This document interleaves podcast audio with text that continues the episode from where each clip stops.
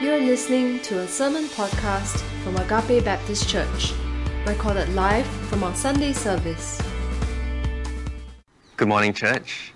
Today's scripture reading comes from 1 John chapter 4, verses 1 to 6. Beloved, do not believe every spirit, but test the spirits to see whether they are from God. For many false prophets have gone out into the world. By this you know the Spirit of God. Every spirit that confesses that Jesus Christ has come in the flesh is from God, and every spirit that does not confess Jesus is not from God. This is the spirit of the Antichrist, which you heard was coming and now is in the world already. Little children, you are from God and have overcome them, for he who is in you is greater than he who is in the world. They are from the world, therefore they speak from the world, and the world listens to them. We are from God. Whoever knows God listens to us. Whoever is not from God does not listen to us. By this we know the spirit of truth and the spirit of error. This is the word of the Lord. Uh, good morning, everyone. The Lord bless you. Uh, if you are joining us for the first time, uh, warm welcome to you too. Uh, we're really hoping to connect with you. So do help us by scanning the QR code uh, that you would have seen on the screen and filling in the subsequent form. And if you do that, you can also expect to receive a free book of your choice from us. As uh, what you heard earlier, this will be the last sermon of the series, and I hope you've been so encouraged and so refreshed by the sermon so far. Uh, looking back, I feel like John has been so uh, gentle and so considerate towards us. I mean, if you were to imagine, right, just imagine yourself as a new Christian and you know you're, you're totally blur, you don't know anything, and you're looking for direction, you know, looking for help for how to get started. And then you listen to John, and John leads you step by step, right? Step one, uh, enjoy fellowship with Christ. Spend time with Him, enjoy Him, get to know Him, journey through life with Him, experience Him. And then step two, don't forget to enjoy uh, fellowship with other Christians.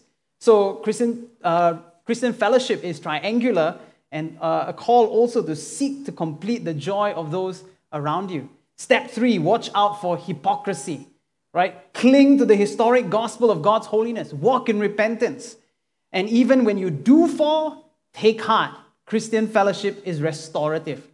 Step four, in whatever decision you make, choose Christian fellowship over worldly fellowship. Pursue eternal intimacy with God, not fleeting, faltering self gratification. Now, by this point, uh, you know, you're no longer the, that, that fresh, very blur uh, Christian that you once were. Uh, you are more seasoned, right? You've matured as a Christian. But then, over the course of this pandemic, you've begun to notice some very troubling things. So you say, eh? How come Christians aren't coming back to church for physical services? How come some Christians are arguing to be part of a digital Christian fellowship that hops from one online service to another? Right? And, and how come some churches are even trying to support and provide for that? Isn't Christian fellowship supposed to be so important? Eh? How come Christians are divided on whether to support efforts against racism uh, in the public square? How come Christians, uh, some of whom are pastors, you know, who were so passionate in the fight against racism 50, 60 years ago, are now calling Christians to slow down and to think hard before getting involved in racial reconciliation today? Eh? How come Christians are divided on vaccination, divided on dealing with LGBT issues, divided even on how seriously to take the Bible, and divided on so many other things. And now, as a slightly matured, somewhat seasoned Christian, you know, you're looking to John for answers because right now you're not sure what is what anymore, right? And you're thinking, considering perhaps even leaving this Christian fellowship. And so, in today's passage, John responds to the uncertainty, the confusion, the growing doubt by making a call to us to guard our Christian fellowship. Uh, that should be on the slide. All right. So now John's churches were facing similar divisions and confusions about matters of faith. Right. There were the false teachers And then there were also faithful teachers, but it was getting harder and harder to recognize which was which. And the thing is, John's churches were really, really young. I mean, Christianity at that time was like 30 to 50 years old. And uh, most of the Christians were first generation Christians. They had little family support in the faith and they had few role models to look up to. And now, as I think about it, you know, agape isn't so different in that regard. We're coming up on only our 30, 37th anniversary uh, very soon. And that's the thing, you see, we are really, really young. And if you look at Singapore as a whole, Christianity is also really, really young. Most of us are either first, if not second generation Christians. Uh, some of the Christians that we look up to, right, the books, those people who publish the books we read, uh, like perhaps John Piper or Don Carson, you know, they come from a long line of Christians, and some of them even from a long line of pastors. And in contrast, you know, we Agapians are so young in the faith. And the same way, you know, many times when we think about guarding our Christian fellowship, we can be very uh, juvenile or immature about it as well. Know, sometimes we think to God, the way to guard Christian fellowship is the same way maybe how a political party might, you know, protect its power. Or maybe it's the same way a corporation might preserve its interests. And so often our attempts to guard Christian fellowship is actually more worldly than biblical. So, in light of our youthfulness, John makes four vital distinctions. And here they are. The first one, not your, but our. The second, not what, but who. Third, not fear, but faith. And the last one, not harmony, but holiness. So let's get started with the first distinction not your, but our. Now, like we heard last week, Christian fellowship is diverse. All right, Chris, uh, different points of view, shaped by different experiences and different cultural backgrounds. But sometimes this diversity can go too far. And so in the 1930s, when the Nazi, power, uh, Nazi party came to power in Germany, uh, many Christians, many uh, pastors, many churches, many congregations, they became supportive of the pro-German, anti-Jewish uh, sentiments of the Nazi party. And that, that is just one instance of Christian diversity going too far. It had crossed the line. Similarly, in John's day, the false teachers had also gone too far. They had crossed the line with their different opinions and perspectives. So John raises the alarm. He says to his churches, Beloved, do not believe every spirit, but test the spirits. And so John is making a call to arms. He's telling the people, don't sit back. Don't slack off. Be watchful. Be careful. Be vigilant. But what is John being, uh, what is he so concerned about? Well, he says, Beloved, do not believe every spirit, but test the spirits to see whether they are from God. So John is concerned about certain spirits. Now, there is a supernatural element to these spirits, uh, and we will look at that later. But here, John is simply calling Christians to be watchful and vigilant about the things we hear, right? The things we are taught, the philosophies that we are introduced to. Because behind every teaching, every philosophy, there is either the Spirit of God or there is something else. And so here John alerts us to two troubling realities. The first is this test the spirits to see whether they are from God. And so the first reality is that even teachings and philosophies that are not from God may actually appear to be so. Right? So in fact, at, at a first glance, you know, you might hear something uh, and you might be you might be false teachings, and you might think this actually comes from God. But John says, don't simply accept everything you hear, test it.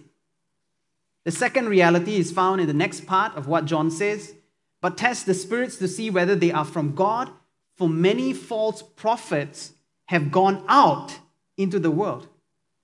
The second reality is that the problem of false teaching and false philosophies is not outside the church, it's not there outside, but it is here inside the church. And these prophets and teachers, you know, they are considered false because their hearts were no longer captivated by God, but their hearts were captivated by the world. And so when John says these false prophets have gone out into the world, he's saying that these guys have sold out to the world. They have sold out to the world. And even though their loyalty is with the world, yet these false teachers, these false prophets, they were still preaching from the pulpits. They were still counseling the Christians. They were still giving direction to the churches. And so, in light of these two horrifying realities, John calls the churches to be vigilant, to be on guard, and to test these teachings and philosophies. And similarly, we too ought to be on guard as well. Yet the danger is if we just adopt what John is saying here, Agape Baptist Church could become a very cold, a very divided, a very isolated, and a very suspicious church where no one trusts the preachers, no one trusts the leaders, no one submits to the elders. And here I think it's important that we come back to the first word of this verse, and it's a beautiful word that John uses. He says, Beloved. And would you turn to somebody next to you and tell them, Beloved? Now, this is not a word that we use uh, very often, right? When you, when you call someone your beloved, uh, you're saying that he or she is your esteemed. He or she is your dear, your favorite. Some of you maybe are regretting saying beloved someone else now. Now, it's an intimate term of endearment, and John is using this term to address every single Christian in his churches. They are all his beloved. Now, this is helpful for us because this one word reminds us that Christian fellowship is built on love, not on suspicion or isolation or division. The very reason we are on guard is out of love. But another reason why this term, beloved, is so helpful is because we realize that John is not just speaking to one or two people in the church, he's speaking to everyone. Everyone is meant to be involved in being vigilant and on guard. You know, in our church, the responsibility of the elders is to oversee matters of doctrine, um, of discipline, and of direction. And that's why Pastor Guoliang will be bringing us uh, the gospel and the vaccination next Sunday in place of the initial planned sermon. And this is intentional. You know, it's a way of helping us to keep our guard up. But this doesn't mean that the rest of the church just sits back, right? Doesn't mean that the rest of us, you know, point at the elders and say, hey, guys, you do the job, all right? Do your job. It's your responsibility to be, to be vigilant, not ours. Because the truth is, guarding Christian fellowship is the loving responsibility of every member. Being vigilant is our responsibility, being on guard is our job. And this is something that involves each and every one of us. So that's the first distinction. And we come now to the second.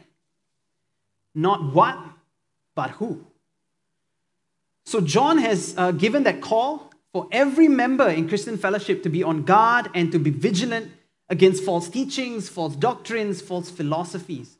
But how should we go about doing that? John gives us a simple test. He says, By this you know the Spirit of God. Every spirit that confesses that Jesus Christ has come in the flesh is from God, and every spirit that does not confess Jesus is not from God. Now, today we live in an information age, right? Anything you want to know, anything you need to know, you just Google it, right? So even when you go on social media and, you know, if you were to post something that is somehow deemed ignorant or naive, people will scold you in the comment section and they will tell you to go and educate yourself, right? Because there is this belief that if you, you know, if you studied an issue hard enough, right? If you read the relevant articles, you follow the, the latest research, you get the expert opinions, then surely you will arrive at the right perspective. But John disagrees. John says that testing philosophies and teachings is not firstly about educating yourself. It is not firstly about figuring out what the philosophy teaches, but it's a matter of discerning who is glorified through it. So, not what, but who. John is saying when we encounter any teaching, any philosophy, we need to go back to the gospel. And we've got to ask ourselves how does this teaching relate back to Jesus Christ? How, what does this philosophy say about Jesus Christ? How does it make sense of the gospel? And to John, if a teaching glorifies Jesus, it is from God, it's from the Spirit of God. But if a teaching compromises the gospel, then it is not from God, it is from somewhere else.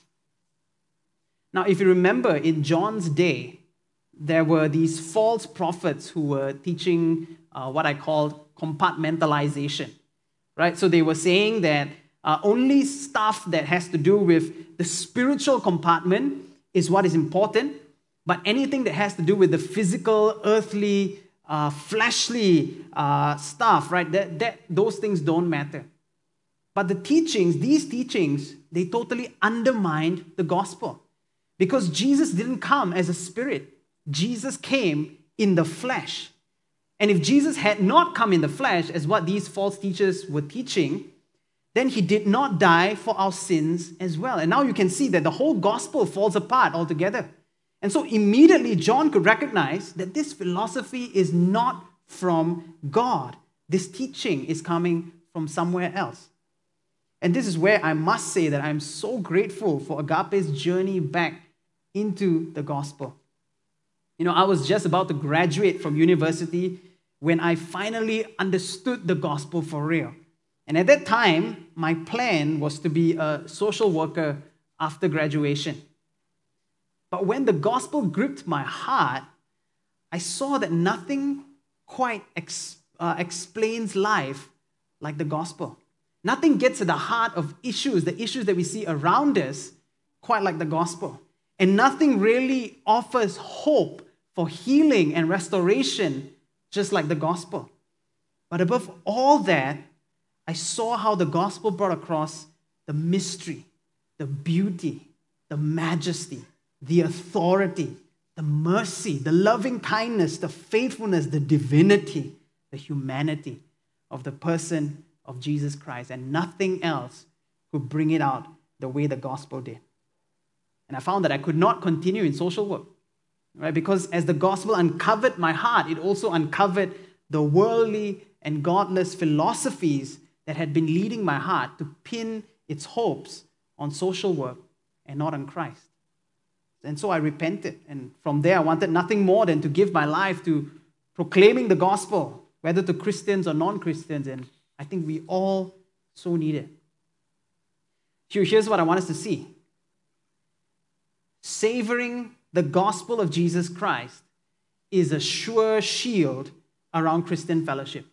People, there is nothing like the gospel of Jesus Christ in all the earth.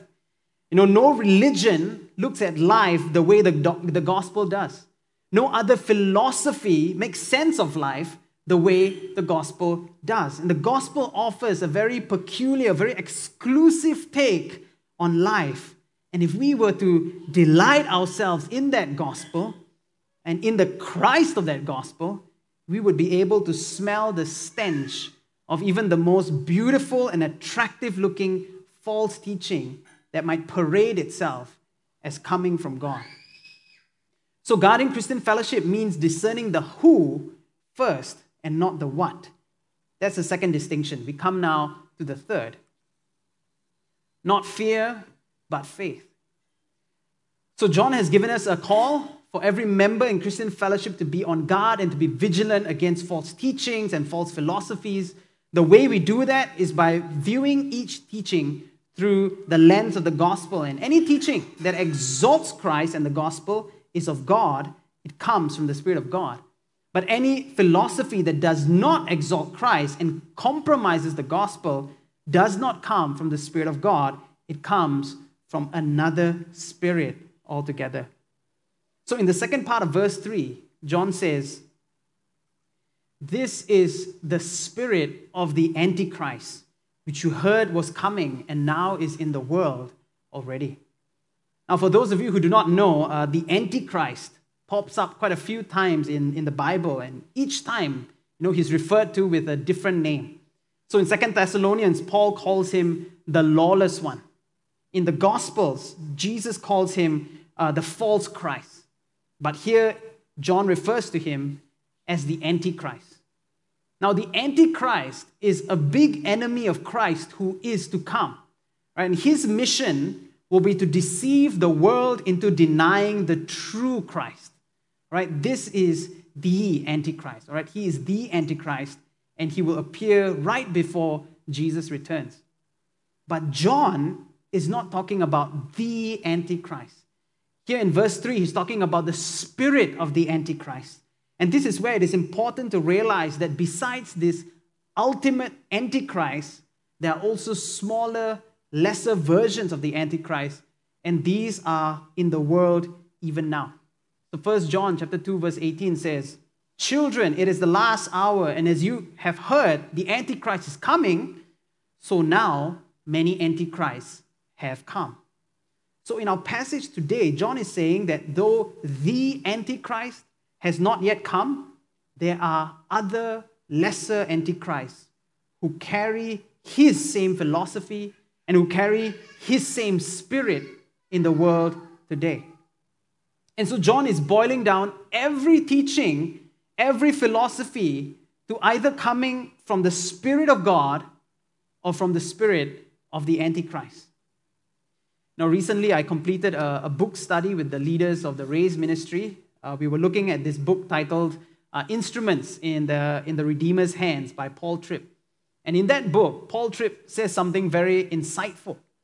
He says, Advice is always moral. Advice always is defining right and wrong, good and bad, true and false, healthy and unhealthy. Advice always gives us a moral framework. Now, Paul Tripp is saying that there is no such thing as neutral advice. All advice comes from somewhere, and all advice is leading people somewhere else. Now, in the same way, John is saying that there is no such thing as neutral philosophy. Every teaching comes either from the Spirit of God or it comes from the spirit of the Antichrist. And the mission of that Antichrist is to lead people to deny the true Christ. Now, this is quite a terrifying way of looking at life, right? I mean, everything comes down to either God or the deceptive power of the Antichrist. And you may start to wonder, just like maybe even the people in John's day, in John's churches, they might, they might have been wondering hearing this. So, what is real? What is the truth? Who do I listen to? Who can I trust? And again, the temptation for us as we hear this is to be ruled by suspicion, by paranoia, by fear. And I think John knows this, so he very quickly adds this in verse 4 Little children. Now, would you turn to someone else and tell them, little children? This is your, your big chance for people who are little children, actually, and you can tell your parents, little children. All right, so here John is speaking to every one of us.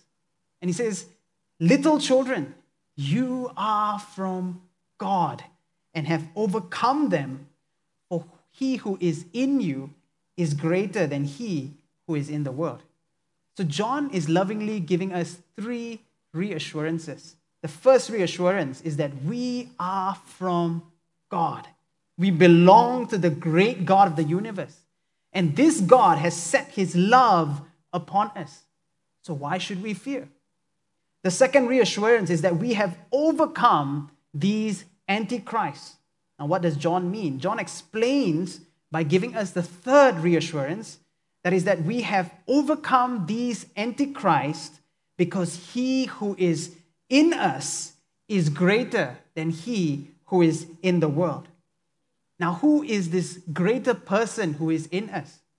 John has actually mentioned this person before in chapter 2. He said, But you have been anointed by the Holy One, and you all have knowledge. But the anointing that you receive from Him abides in you, and you have no need that anyone should teach you. So, who is the greater one who is in us? He is the Holy Spirit. He is the anointing that we have received from Jesus, the Holy One. And through Him, we have not only the knowledge and discernment to expose the false teachings of the spirit of the Antichrist, but we have the power and the authority to overcome the spirit of the Antichrist. And so, this is what I'm trying to say.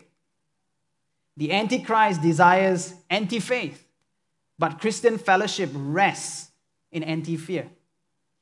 As much as the spirit of the Antichrist aims to deceive us and to lead us away from faith in Jesus Christ, yet we don't need to live in fear because we are not alone in our Christian fellowship.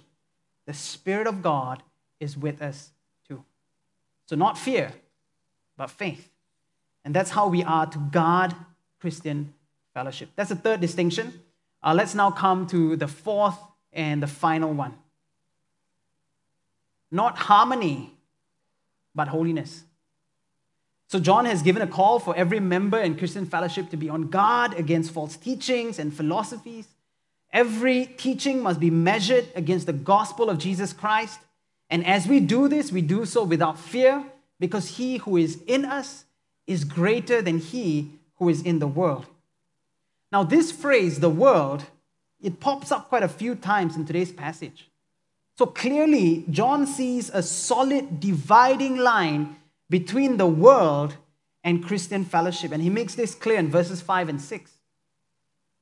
They are from the world, therefore they speak from the world, and the world listens to them. We are from God. So to John, the false prophets you know, they are allies of the world. They have sold out to the world. And so John tells his churches, you know, even, even though these guys, these false prophets, they may have been regular members in your church for the past 10 years, right? They may have been pastors in your church for the past five years. You know, their kids have grown up with your kids, yet do not be deceived. Their true membership is with the world. That's where their commitment really lies. And so, whatever they were teaching, it is not the word of God, but the ideas of this sinful world. And because of that, don't be surprised when people outside the church, people who belong to the world, you know, they applaud and they praise and they promote their false teachings. But on the other hand, the true prophets, the true teachers, they are from God. They are the ones who, like John, had witnessed the gospel firsthand when accompanying Jesus during Jesus' earthly ministry. And so John says in verse 6 We are from God. Whoever knows God listens to us. Whoever is not from God does not listen to us. And by this we know the spirit of truth and the spirit of error. So to John, it's really simple. If you are not from God, if you are not filled with the Spirit of God, you will never hear and obey and appreciate the true gospel. There's just no way that can happen. But if you are from God, you will recognize the truth of the gospel and you will obey it. And John says this is how we regard Christian fellowship. Uh, this is how we distinguish between those who are of the spirit of truth and those who are of uh, the spirit of falsehood and error. And so there's a clear separation. But the thing is, many of us are probably very hopeful for harmony between Christian fellowship and the world. Many of us are hoping, you know, that one day the world would come to respect Christians, to speak highly of Christians, to look at Christians and to admit that, you know, Christians are actually okay. They're normal people. They're just like the rest of us in the world. But John is saying that such hopes for harmony are futile they are misplaced. A couple of months ago, a major denomination in the UK voted to allow same sex marriage. And the media was a buzz, social media was a buzz. The world celebrated this change. And the most unlikely people, uh, they were, you know, they took to social me- media to praise these Christians and uh, to virtually pat them on the back. And some said, you know, they would be attending church for the first time that Sunday because now they felt like they were being welcomed by the church. And others who had felt discriminated and victimized by the traditional Christian position against same sex marriage, they shared that now they felt accepted and loved by this change. Now, as I read this report on the BBC's uh, Facebook page and the subsequent comment section, I couldn't help but remembering um, another BBC article that I had read about a year back. In that article, uh, the BBC rep- reported that persecution against Christians were at near genocide levels. Real discrimination and violence and death among Christians all over the world. Details were given, statistics were presented, and from that article, you could sense how serious, how grave the situation was. But when you look at the comment section, the predominant repeated response in the comment section was Christians deserve it. And some were more hostile in saying that, some were a bit more sympathetic. And there were people who claimed that they have been discriminated and victimized by the church, and they were surprisingly showed, they surprisingly showed very little empathy in the face of true discrimination and violence and victimization. Now, other people felt like it was a shame that these Christians didn't just give up their Christian beliefs so that you know they wouldn't so that they have to didn't, wouldn't have to go through such meaningless and needless violence. But by and large, the opinion was that Christians were only getting what they deserved. Now, do you see the separation, a clear separation between Christian fellowship and the world? John says they are from the world and the world listens to them. We are from God, and whoever is not from God does not listen to us. Right now, the eyes of the world are, are, are on Afghanistan. And in the coming days and weeks, you know, big changes are going to take place in that nation. And the whole world is watching with fear and with fingers crossed. But I don't think much attention is going to be given to the experiences, the sufferings, the fear, and even the overcomings of the Afghan Christians. Why? Because we are from God and they are from the world. Now, I'm sharing this with you not to encourage you to feel self righteous as a Christian or to feel like as Christians we are the biggest victims in the world. If we truly understand the gospel, we would know that if not for the grace of God, we wouldn't be any different. I mean, if Jesus were to die today, in our world today, you know, I tell you, many of us would be sharing pictures, videos, articles of, of Jesus' death on Facebook, uh, on social media, over WhatsApp, on Telegram. And many of us will be uh, among the millions of people making comments like, lol, this guy talks so big, then die like that. This guy said he's the Son of God. Lamau. The Christ, this is the Christ. Wow, super fake news, man. Our government should have POFMA'd him sooner. Now, and then there'll be people who'll be saying, you know, where all the psychos who were following this guy, right? You know, the authorities should take note of them and round them up. Now, we would have been no different from anyone else in the world. But the thing is, Jesus knows what this world is about. He knew when he came how we would treat him, how we would receive him. He knew the hatred and mockery he would face. Yet Jesus came. He came precisely because this is the kind of people he intends to redeem. This is the kind of awful sinners that he is determined to save. He came because even though we are so hideous and unlovable in our sin, he still loves us. So, what right do we have to become self righteous against the world when Jesus, the truly righteous one, gave himself for us?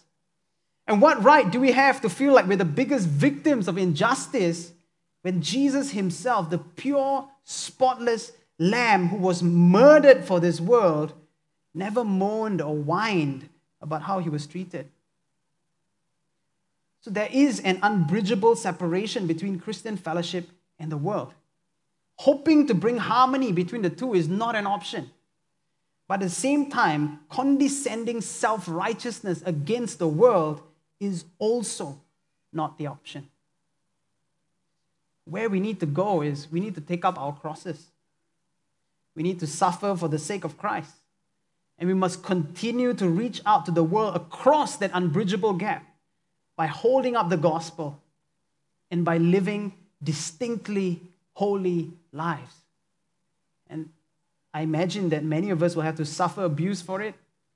But by the grace of God, the hope is that some from the world might come and join in our fellowship.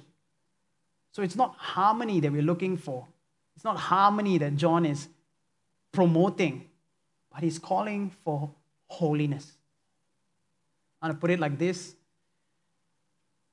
Our Christian fellowship comes from God. Our Christian fellowship lies under the authority of God. And our Christian fellowship lives unto the glory of God.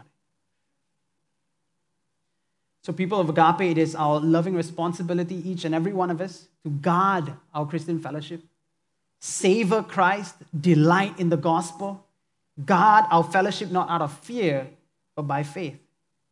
And never forget, we are from God.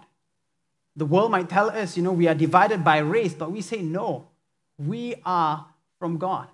The world might say, you know, we are divided by sexual orientations. No, we are from God.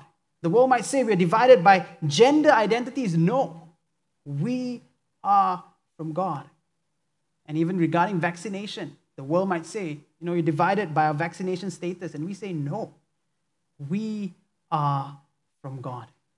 We are from God, we are under God, and we live unto the glory of God. Would you join me in join uh, join me in prayer right now? Thank you for listening to this sermon podcast.